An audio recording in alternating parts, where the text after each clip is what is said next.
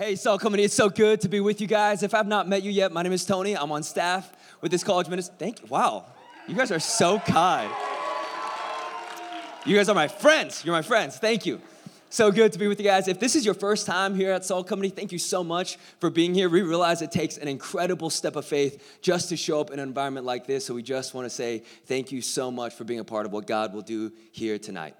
Tonight, we're going to be starting a new series in Hebrews chapter 12. So if you got a Bible, would love for you to turn there. It's like 85% of the way through your Bible. If you don't have one, we would love to give you one. They're free, they're great very helpful for the rest of your life. We would love to give you one. If not, open up to Hebrews 12 on an app on your phone. For the next three weeks, we're going to work verse by verse, chunk by chunk through one chapter, and that is Hebrews 12. And tonight, we're going to be asking ourselves a question what does it look like to live a life that matters? Next week, we're going to be talking about why does God let us suffer? And the week after that, we're going to be talking about an unchanging kingdom and an unshakable God. It's going to be great. Yes. Good job, Matt. It's going to be a great time. Let me pray as we enter into our time together. Father, it's such a joy gathering like this to worship you. Every time we pray that or sing that song, All Hail King Jesus, I fall deeper and deeper in love with you. Thank you that you did not come as a king on a high horse, but you would actually be lifted up upon a cross to die in our place so that we who were once enslaved to our sin, our brokenness, and ourselves could be set free into the kingdom of God so that we could know you more. Thank you, Jesus, that this isn't just any normal Thursday, but you're here to work in a mighty way. Your presence is heavy, and that you will speak to us through Hebrews chapter 12. Thank you that in our weakness, your power is made perfect. It's your mighty name that we pray. Amen. Amen. All right, the question that I've got for you tonight is what is your biggest fear in life? Okay, so I, I thought of a couple fears that I had. The main one I thought of is running into things. Okay, I don't know if you've ever experienced this. Think back to the last time you ran into a spider web, ruined your life. Horrible. You just have to end your day. You gotta go take a shower. You gotta be thinking about if there's maggots in your spine. Like it's tragic. It's tragic. I know. Bummer. What? Are you not afraid? You should be afraid, Jalil. Maggots. Anyways, uh, I, I, I actually do this on a pretty consistent basis. Yesterday, I was leaving Starbucks and I ran into a glass wall and I dropped my phone. I was like, ah, did anyone see? Oh, everyone, literally everyone. What the heck? Picked up my phone in shame, walked out quickly. Okay, a lot of fears, okay? Mostly running into things. But as I thought about kind of the deepest fears that I had in my life, I realized that as I reflected on my entire life, the biggest fear that I've ever had is actually living a life that didn't matter. I know, I know, it's a fast turn. 180 degrees. Woo! Great time. But I mean this, like ever since I was a little kid, I remember watching both my parents work uh, minimum wage jobs. We grew up under the poverty line. And I had this really, really deep fear in my heart that my life was going to amount to nothing that I was going to live a life for things that didn't matter and that my life would be insignificant. And so I spent my entire life running from those fears, running to girls, running to people's affirmation, running to making money. And as I ran towards those things, I realized all of those things were completely empty. And the fear that was inside of me actually grew bigger and bigger. And that fear was will my life amount to anything? Will my life matter? I know it's dark. But my guess is for you, you've also asked yourself that question Am I just one of 8 billion atom combined particles? Am I a random person with no meaning and vision and purpose in my life? Will my life actually matter? And so that's the question I've got for us tonight. It's a simple question, but I hope it rings in your head for the next 60 years of your life. And that question is how do you not waste your life? All right, open up with me to Hebrews chapter 12. And that's a question that we're going to be asking ourselves tonight. How do we not waste our lives? If you are a note taker, I've actually got three points tonight. It's very exciting. Four verses, three points. Very cool.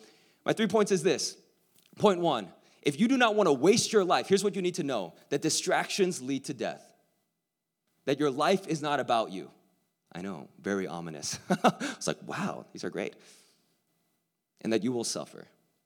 If you want to live a life that matters and you don't want to waste your life, distractions lead to death. Your life is not about you, and you will suffer. Look with me to Hebrews chapter 12, verse 1 as we begin there, and here's what the Word of God says Therefore, since we are surrounded by so great a cloud of witnesses, let us also lay aside every weight and sin which clings so closely, and let us run with endurance the race that is set before us. Okay, so another way to understand therefore is because. And so here's what the writer of Hebrews is saying. Verse, you know, chapter 11 is called the Hall of Faith. I don't know if you guys knew this. Very cool chapter, but we'll come back to it later because it's later in the sermon that epic stuff comes out, right? Okay, you guys get it. You get it. You understand. So, Hebrews chapter 11 is full of the hall of faith, of faithful men and women of God that have actually served him all throughout history. It's this incredible chapter. And so, because of those people, therefore, their resemblance of faith, we now get to live a life of faith. And, and the question that we need to ask ourselves is what is this race that this writer is saying? And here's what that race is the race that you will run by the grace of God for the rest of your life is a race towards Jesus and serving Him. That you will spend the rest of your life, if you want to live a life that matters, here's what you need to know. You need to spend the rest of your life knowing Jesus more and serving His kingdom. That's the race that we're talking about. In fact, I was actually reading in some commentaries. This is just a fun fact, fun Bible fact, fun Bible fact. Uh, when this writer is writing about races, all the people there raced naked. I know.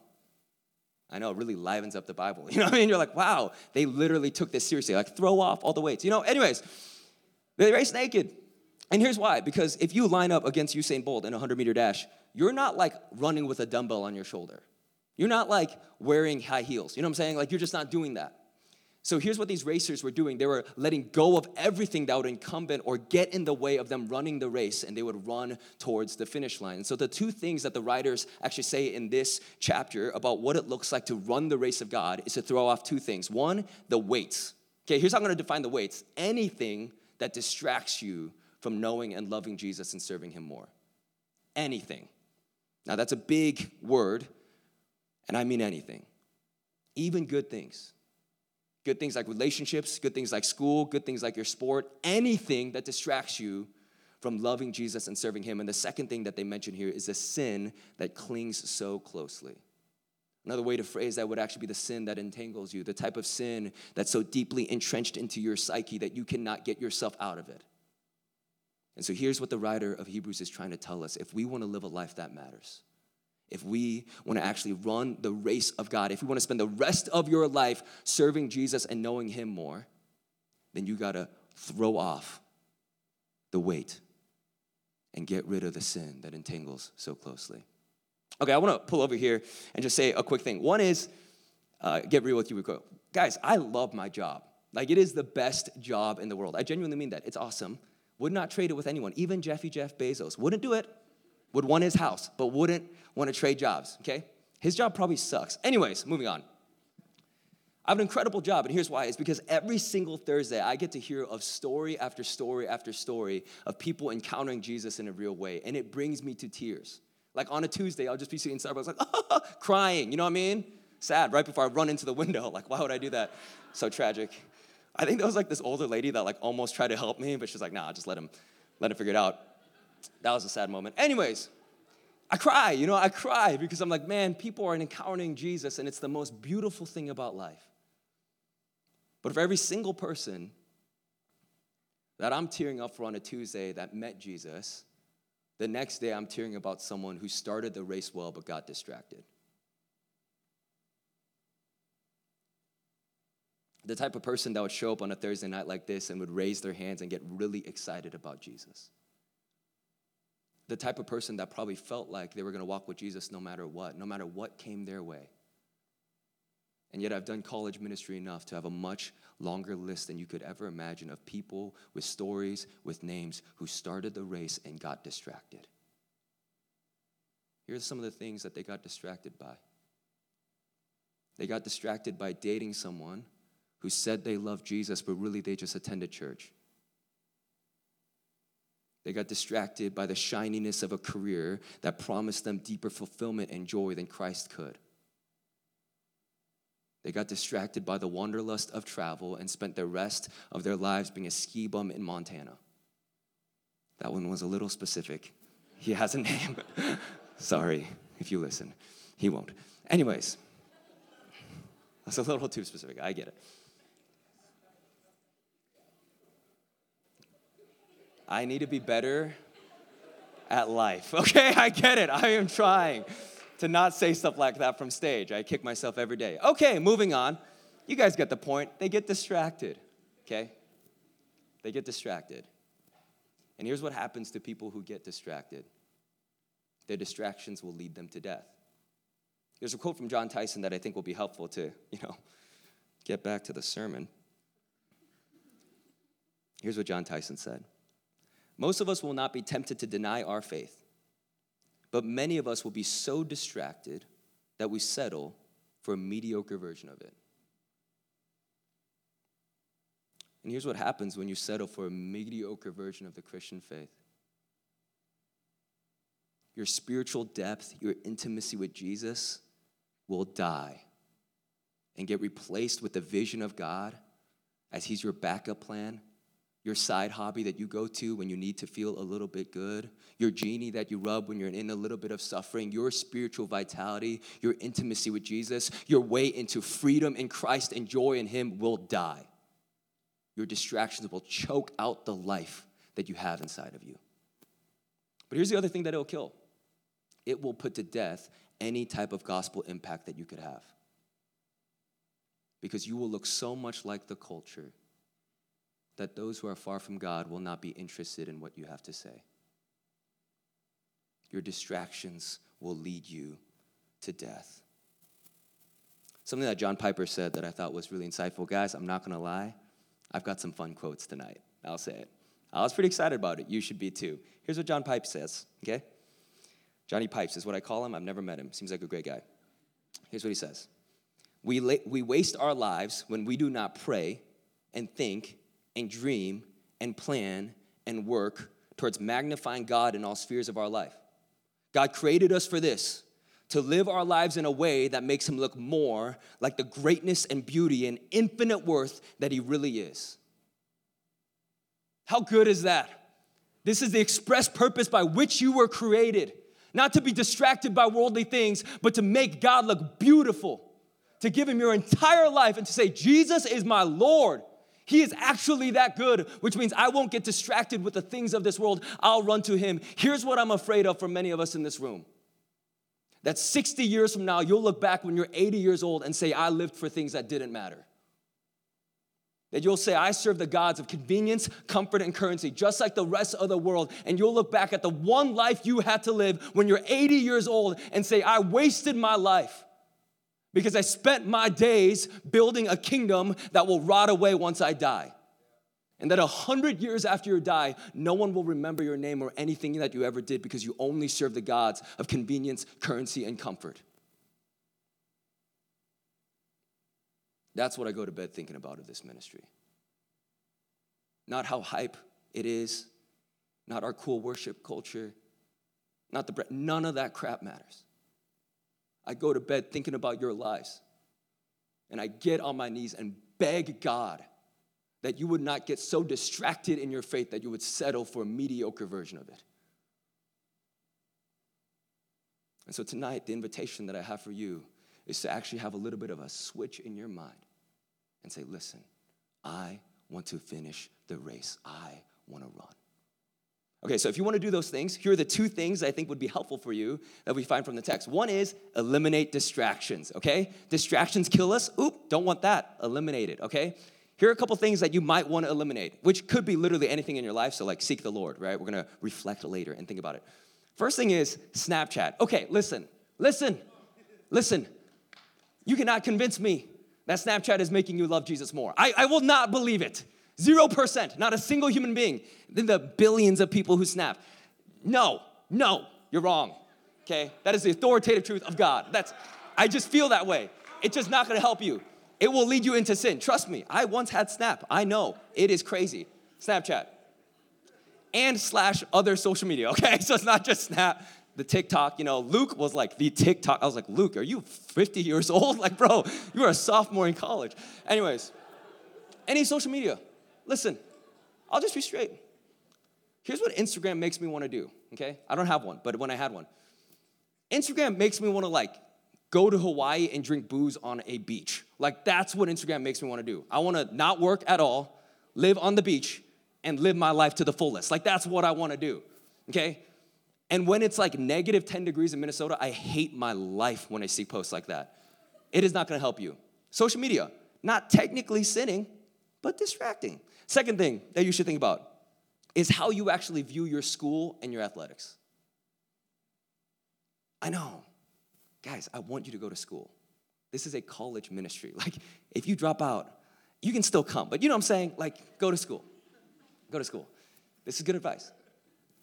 But some of you have learned your entire life that your entire identity rests on the balance of a test. So you literally shake while you're filling out your test scores. Not your scores, you know, the questions. Some of you have learned that it's only when you perform well that you can actually be loved. And the way that you view athletics and academics and your job are distractions for you. Your homework takes a precedent over time with Jesus. You only pray when you need to get a better test score. Your athletics determine how you feel for the rest of that week. Your job determines who you are. Those things are not sinful. I'm glad you're going to school, but those things can be distractions from Jesus. Make sense? Second thing is confess sin in community, okay? Sin that entangles you is not fun. Okay, it's like, oh, trip, yes, it's a bummer. Sin that entangles you, you often don't even know about. They're often called idols, things that you actually worship in place of Jesus, things that actually trip you up in order to get deeper with Jesus and share the gospel with others. Sin that entangles you needs to be confessed in community. And here's the thing some of you guys have been coming to Salt for like two years, and you come and you leave, and it's whatever. But you've never been to a campus group. And let me tell you, the best part of Salt Company is campus group. And here's why is because you actually will struggle deeply confessing sin in isolation. But it is much easier in the context of community. So, the two things, if you want to live a life that matters, is to eliminate uh, distractions and confess your sin in community. But the second thing we're going to look at is this part two your life is not about you. I know, ominous, ominous. Am I saying that word right? Okay, I feel like I've said it wrong most of my life. Moving on. Point two your life is not about you. Look with me to verse two. Looking to Jesus, the founder and perfecter of our faith. Come on, beautiful. Who for the joy that was set before him, yes, whatever that was, yes. I, this is just one of those nights. If you're new here, I don't do this every time. I just get carried away. Anyways, back to the thing. Looking to Jesus, the founder and perfecter of our faith, who for the joy that was set before him endured the cross, despising the shame, and is seated at the right hand of the throne of God. One of the coolest verses in the entire Bible. Not that we rank verses, but this one's up there, okay? I want to spend the majority of the next point breaking down the first three words, looking to Jesus. And the reason why I want to do that is because I'm going to make an assumption here. My guess is that we don't spend the most of our days looking at Jesus. We spend the vast majority of our days looking at us. And here's why I know that is because we live in a self obsessed culture. Think about this. When in human history could you be like a 16 year old and be famous? Like you have to be like good at stuff. Now you can just post pictures. Like it's amazing if you think about it. We live in a culture that has completely curated your life's vision of you making a brand for yourself portraying yourself on social media, be completely self obsessed. And here's what your culture has taught you your entire life that the singular point of your life is you. You're the idol that you worship. Think about that. That's crazy. So the question is, how do we live a life that matters? Here's my answer for you. If you want to live a life that matters, you need to actually believe that your life isn't about you. It's not about me. Here's what the worship of self produces it produces brokenness and bondage because we were not created to look at ourselves, we were actually created to look at Jesus. So, if you're a note taker, I want you to write this down that the biggest barrier for you living a life that matters, for you running the race, for you actually serving and knowing Jesus for the rest of your life, the biggest barrier to living a life that matters is believing that your life is about yourself. There's something that John Piper, I think, yes, it's John Piper, says that thought was so compelling. Here's what he says To make them feel good, that's us, the people, about themselves when they were made to feel good about seeing God is like taking someone to the Alps and locking them in a room full of mirrors.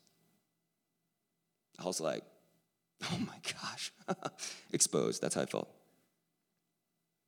And this is my proposal for you. Maybe the reason why your life feels so dull, maybe the reason why your life feels like it's 2D, maybe the reason why you feel like you're surviving and not thriving, maybe the reason why you've lived with a low grade depression your entire life, regardless of how good your circumstances got, you still live with this cloud above your head. Maybe the reason why life is so painful and broken, no matter how good the external reality seems to be, is because you weren't designed to look at yourself, but you were designed to look at Jesus. See, the culture wants to convince you that you're getting all of life by sitting in this little box of mirrors. Ooh, look, it's me. That's what the culture wants to convince you.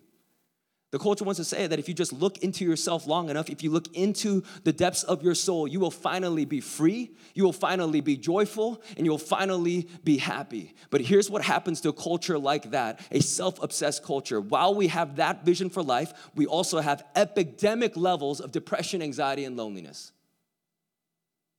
So here's what Jesus wants to do He wants to open up that door and say, Come with me to the Alps. I'll show you what life was really supposed to be. And here's what happens when you meet Jesus it's like, guys, this is what it's like. It's like you finally live in color, okay? This is the analogy I thought of. Black and white movies, never seen one. I assume they're quite dull, okay? But imagine all you've ever seen is black and white. You're like, wow, what color are these seats? I don't know, probably black. Like that's what you think. Here's what happens when you meet Jesus it's like you can finally see life in color. He injects beauty into your soul. And the more that you gaze at Him, the more beautiful life becomes. See, maybe the reason why your entire life has been depicted by dullness, by a 2D version of life, by black and whiteness, is because Jesus was creating you so that you could look at Him.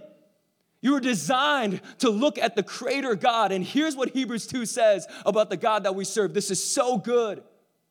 He says that we look to Jesus, the founder and perfecter of our faith, who endured the cross, despising the shame.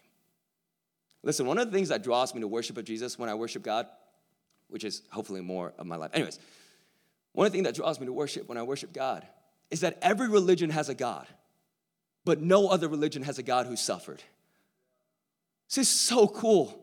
Like every religion has a God who sits up in heaven in his throne room and judges you, but no other religion has a God who would endure the cross, who would despise the shame, who would take upon our sins upon himself and would die a brutal death. No other religion has a God who suffers. And so when you look at a God that good, the only thing it can produce inside of you is worship.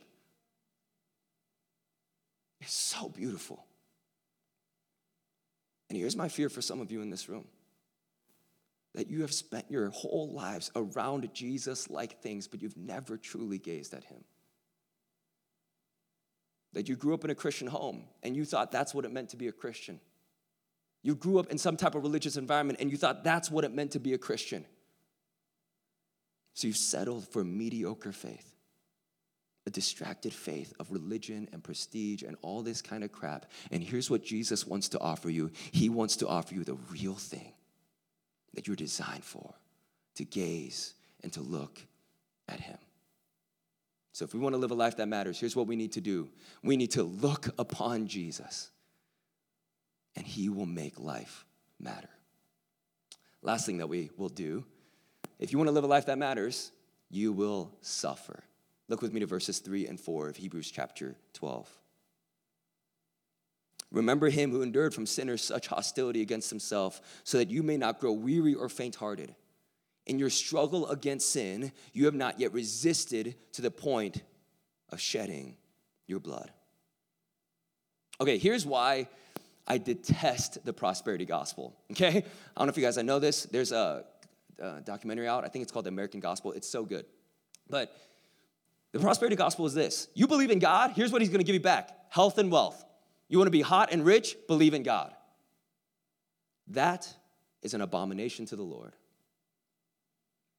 In actuality, here's what the Bible would describe the life of a Christian someone who lives a life that matters, someone who actually lives and leaves a mark for all of eternity, someone who follows after King Jesus and runs the race. The Bible will say that you will suffer, you will be persecuted. And here's why.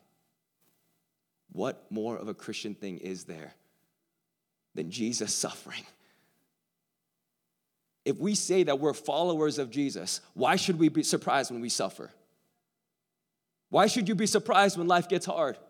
Why should you be surprised when the cancer hits or the boyfriend breaks up with you or your family member dies or, or even in this text, you get persecuted for your faith? Why should you be surprised when you go out into a postmodern, post Christian city on postmodern, post Christian campuses and you get made fun of for how real you think Jesus is? You will suffer because Jesus suffered. You will be persecuted because Jesus was persecuted. But here's the good news I have for you it will all be worth it. Because whose life was more worth it than King Jesus? His suffering produced freedom for us, his persecution produced healing for us. By his wounds, you have been healed. Your life will be worth it, even though it is incredibly hard. You will suffer, but your suffering should not be a reason for you to give up. Your suffering should be a reason for you to lean in and fall deeper in love with Jesus. In review, if you want to live a life that matters, I'll call the worship band back up. If you want to live a life that matters, here are the three things I want you to know, believe, get inside of your soul, and have it impact every area of your life. The three things I want you to know is that distractions will lead to death.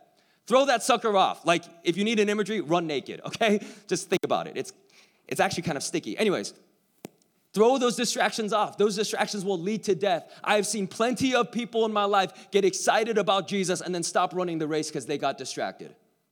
Don't let that be your life story 60 years from now. Throw the distractions off. Those distractions will lead to death. The second thing I need you to know is if you want to live a life that matters, you need to know that your life is not about you. Because here's the problem with living a life that's about you. You could spend the next 60 years of your life building a kingdom that no one will remember long after you're gone. It is very easy to build an entire life around your house on a prairie with a white picket fence, only so that 100 years after you die, no one will remember your life. But the other option you have tonight is to make a decision to say, you know what? I don't want to waste my life. I want to spend the next 60 years of my life growing deeper in love with Jesus and building the kingdom of God, a kingdom that wrath, that moths cannot destroy, that rust cannot wear down. I want to build something that lasts with my life. I want to put a stake in the ground and say, King Jesus, I give you my life. I'm following you. By faith, I will live. If you want to live a life that matters, you need to realize that your life is not about yourself. And the third thing that I need you to know is that suffering will come, that you will suffer. Next week, we're going to be talking about why God lets us suffer. And it's arguably one of my favorite texts in the Bible because it has just rocked me so many times. But the suffering will come. But the suffering is not a reason to give up, the suffering is a reason to lean in and say, Jesus, I want you. Okay, I skipped it. Let's go all the way back up to word number one, therefore. Remember, we talked about how in Hebrews 11 there's a hall of faith, and then Jesus says, therefore, or not Jesus, well, Jesus through the writer of Hebrews. You guys get it. He says, therefore. So we're actually going to look at a couple different examples in Hebrews chapter 11. And the reason why we're going to do that is because I don't know about you guys, but I would always listen to sermons like this and just be like, man, I don't want to waste my life. I want to live my life for things that matter. I want to pursue Jesus and be used by Him. But the first thought that would come into my mind is, you know what? I'm way too broken for God to use someone like me. I have way too much sin in my past. I come from too broken of a home. I have too much trauma in my past for God to use someone like me. So my hope is in Hebrews chapter 11, God would inject faith into your soul. And with two words, you would actually remember what it looks like to faithfully pursue Him. And those two words is by faith. And so here's what I want you to see. In Hebrews chapter 11, when God calls you to sacrifice the thing in your life that you love the most, whatever it is, the idols in your life, the things that you place on a pedestal, the thing that you're like, God, please don't take that thing. When He calls you to sacrifice the thing that you love the most for the God you love the most, remember this moment in Abraham's life in verse 17 where it says, by faith, by faith, Abraham, when he was tested, offered up Isaac, and he who received the greatness he who received the promises was in the act of offering up his only son. And here's what I want you to remember that God was faithful to Abraham when it didn't make sense, and he will be faithful to you when it doesn't make sense. There will be so many moments in your walk with Jesus where God will call you to sacrifice things that don't make sense, that look beautiful in every sense of the word. And you will think back to this moment and say, by faith, like Abraham, therefore I too can give up the things in my life to serve King Jesus. The second thing I want you to see is when you look at your story, your history, your family of origin, and you think to yourself, there is no way God could use someone who looks like me, who has my skin color, who has a story like me, who has a broken family like me, someone who's from a traumatized home, someone from a broken home. Here's what I want you to see I want you to look to Moses, a man who grew up in the house of a man who wanted to kill him, okay? Daddy issues. Like, think about it. Wow, crazy. Here's what it says in verse 24 By faith, by faith, Moses, when he was grown up, refused to be called the son of Pharaoh's daughter, choosing rather to be mistreated with the people of God. This is so cool. Than enjoy the fleeting pleasures of sin. Mm, I was like, whoa, that's good. If God chose Moses, who, by the way, murdered a man, was a complete reject, who had a stuttering problem, to lead 600,000 people out of slavery, then he can use you in your weakness. Don't give up. Keep following Jesus. And the last one might be my favorite. It's that of Rahab the prostitute. And I don't know about you, but honestly, I feel like an outsider in the kingdom of God pretty consistently. I feel like I'm too broken that my past has actually disqualified me from the grace of God. But look with me to Rahab's story in verse 31.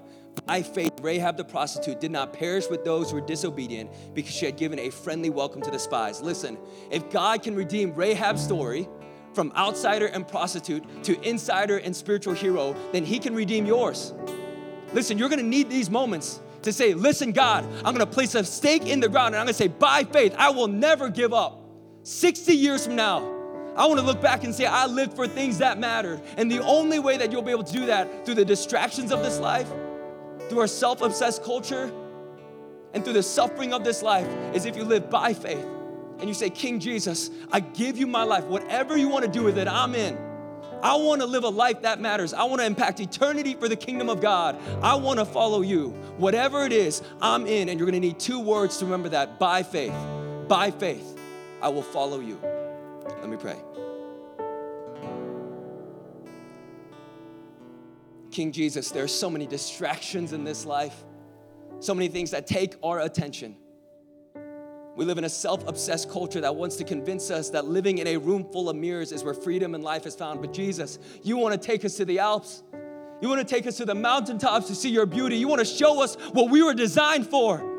You want to give us the fullness of life, the fullness of joy. You want us to see in color. You want to see the beauty of the world that you've given us. You want to see the beauty of you. You want us to spend time gazing at you. And so, Jesus, please, please take care of the people in this room.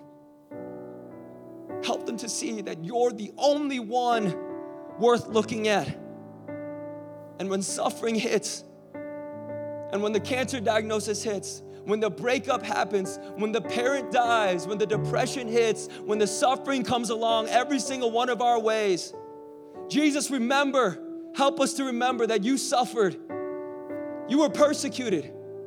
But it was through your suffering that life was born. It was through your persecution that healing happened. And so here's what we believe that even in our suffering, it is worth it, that it is not a reason to give up, it is a reason to lean in. So, Jesus, tonight, I pray that we would plant our stake in the ground and say, by faith, I want to live a life that matters. I want to finish the race. I want to meet Jesus at the end of my life and say, Jesus, thank you for letting me live a life that mattered. Father, tonight we pray that our hearts would be softened and that you would show us the idols in our life that we need to confess and give to you. Help us be people who trust you, Lord. It's in your mighty name that we pray. Amen. Amen.